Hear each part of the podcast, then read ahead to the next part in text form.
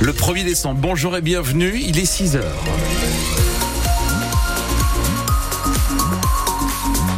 Déjà sur la route et on craint les brouillards ce matin. 03 20 55 89 89 en cas de difficulté, vous nous en parlez. Thomas, donc le froid s'installe. Oui, brouillard, vous le disiez, même quelques bruines verglaçantes justement en raison des températures. On a beaucoup de températures négatives le long du littoral et aussi dans les terres, dans le Pas-de-Calais par exemple, moins 3 degrés actuellement à Radinghem. Euh, si on est dans le département du Nord, euh, moins 2 à Stenvord, moins 2 également à Hasbrook, moins 1 dans la métropole lilloise, 0 degrés à Valenciennes. Ça va monter un petit peu, mais pas, mm, pas très haut, entre 0 et 2 degrés plus cet après-midi. En tout cas, c'est une journée avec quelques belles éclaircies qui nous attendent après donc les brouillards du matin. Et puis vous pouvez déjà commencer à potasser le parcours. Nous connaissons désormais officiellement le profil des trois premières étapes du Tour de France 2025. Elles sont là avec les départs, les arrivées et tout ce qu'il y a entre les deux. Trois étapes du Tour, 100% Nord et Pas-de-Calais. Lille-Lille pour débuter, Lovin-Planck ensuite jusqu'à Boulogne-sur-Mer, Valenciennes, Dunkerque pour résumer en juillet 2025 le peloton de la Grande Boucle quadrillera pendant trois jours nos deux départements sur francebleu.fr. Vous avez des cartes avec le parcours détaillé de ces trois étapes dévoilées hier à Lille, à la préfecture. Beaucoup d'élus présents pour cette présentation. Le maire Frédéric Cuvillier, par exemple, qui va accueillir à Boulogne-sur-Mer l'arrivée donc de la deuxième étape de ce Tour de France 2025. Les coureurs passeront ce jour-là par Montreuil-sur-Mer, par Franc ou encore par Saint-Étienne-au-Mont, des communes qui ont été durement touchées justement ces derniers jours par les inondations dans le Pas-de-Calais. Vous avez le jaune du maillot jaune, le jaune du Tour de France, le jaune, j'espère, de ce que seront les périodes estivales prochaines et euh, de donner la vraie image de notre territoire, bien sûr qui a subi ce que vous connaissez en difficulté avec les inondations et la tempête, mais nous allons là offrir, c'est plus qu'une carte postale, c'est une véritable vitrine de notre littoral de la Côte d'Opale avec les monts du Boulonnais, avec la vieille ville, avec la mer, les bocages, bref, nous sommes tout à fait excités, vous l'entendez certainement, avec euh, une fin d'étape extrêmement exigeante où les plus grands, les champions, avançaient déjà se jauger. Et donc euh, cet enchaînement des côtes du Boulonnais, notamment le Haut-Pichot, mais également euh, Saint-Etienne au Mont-Routreau et le final à Boulogne qui sera sur les hauteurs de Boulogne, cette étape, elle sera la référence du début du Tour de France. Et c'est un très grand plaisir pour nous de retrouver le Tour de France avec cette histoire entre la ville et le Tour de France qui est une longue histoire. Le maire de Boulogne-sur-Mer, Frédéric Cuvillier, qui accueillera donc donc l'arrivée de la deuxième étape du Tour de France 2025. Le directeur du Tour, Christian Prudhomme, sera notre invité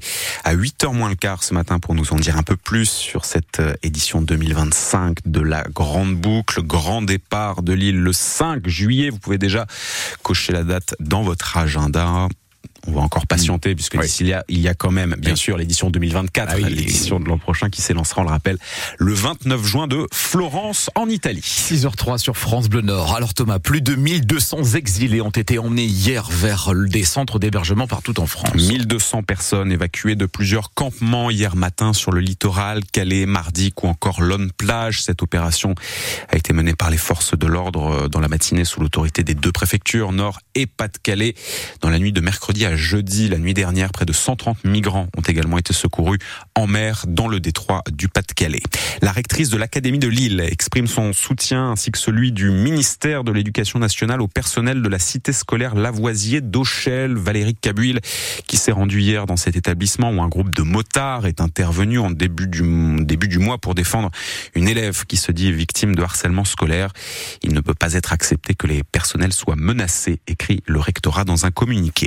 Proche-Orient, Miachem a retrouvé ses proches. L'otage franco-israélienne enlevée par le Hamas le 7 octobre a été libérée hier. Emmanuel Macron exprime sa joie. Le ministère des Affaires étrangères son soulagement. Un accident en fin de journée hier sur un passage à niveau près de Saint-Amand-les-Eaux. Un TER a percuté une voiture. Personne, heureusement, n'a été blessé.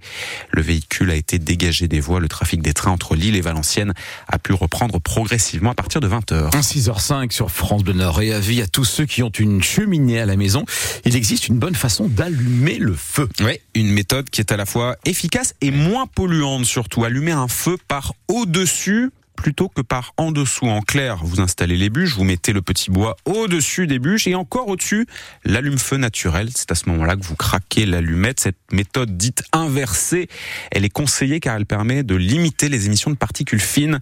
Céline de Rosio travaille chez Atmo de France, organisme en charge de la qualité de l'air dans la région. L'intérêt, c'est de brûler en fait les fumées qui sont produites à l'allumage.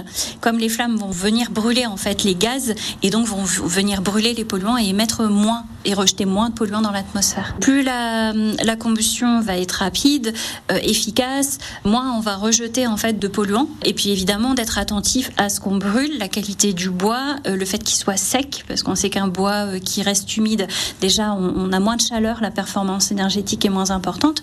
D'éviter surtout les, les, bois traités, peints ou euh, des bois de récupération qui contiennent des produits potentiellement toxiques, en tout cas des produits chimiques qui seraient brûlés en même temps.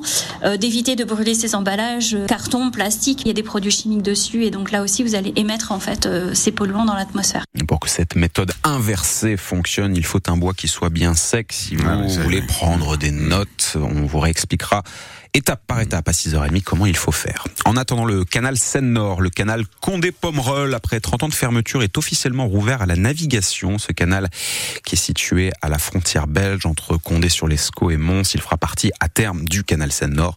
Sa réouverture s'est faite hier en présence du ministre des Transports Clément Beaune. Vous savez pourquoi la métropole européenne de Lille est en guerre contre Alstom? À 6h15 tout à l'heure, nous reviendrons sur le dossier du métro lillois et sur ce qui coince. La MEL, on le rappelle, a annoncé en début de semaine qu'elle attaquait l'équipementier en justice. C'est pas la grande joue entre deux. Hein. En football, alors Thomas, le LOSC conserve la première place de son groupe après sa victoire en Slovénie. Lille qui a battu Ljubljana 2-0 hier soir en phase de groupe de Ligue Europa Conférence. Une victoire sur un terrain détrempé par la pluie. Il a même fallu éponger la pelouse avant le coup d'envoi. Les buts lillois d'hier soir sont signés Rémi Cabella et Youssouf Yazici. Un troisième joueur aussi a marqué des points à défaut de marquer des buts. Le jeune Ayoub Boadi, âgé de 16 ans, titulaire hier soir pour la deuxième fois. Pour le gardien du LOSC, Lucas Chevalier, Boadi était encore hier soir à la hauteur du rendez-vous. Je pense qu'il a été très bon. J'aime bien regarder euh, aussi les, jeunes, particulièrement du club et tout. Et de match en match, d'entrée après entrée, je trouve qu'il prend en maturité et il voit, on se rend compte que dans certaines zones du terrain, il fait de plus en plus les, les bons choix en fait. Parce qu'il est dans un sport euh, d'hommes, d'adultes et professionnels et c'est différent de ce qu'il peut vivre aussi avec la réserve, les équipes de jeunes.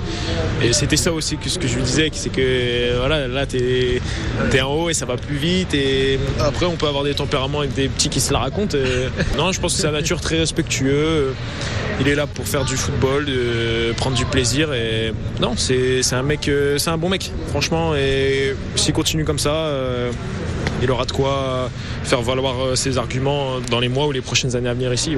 2-0 pour Lille face à Ljubljana hier soir. Il reste un match à jouer dans cette phase de groupe de Ligue Europa Conférence. Les nordistes conservent leur première place, leur première place à l'issue de cette rencontre, ils fileront en huitième de finale. S'ils terminent deuxième, il faudra passer les barrages. Rendez-vous donc dans deux semaines pour ce match le 14 décembre contre Klaxvik.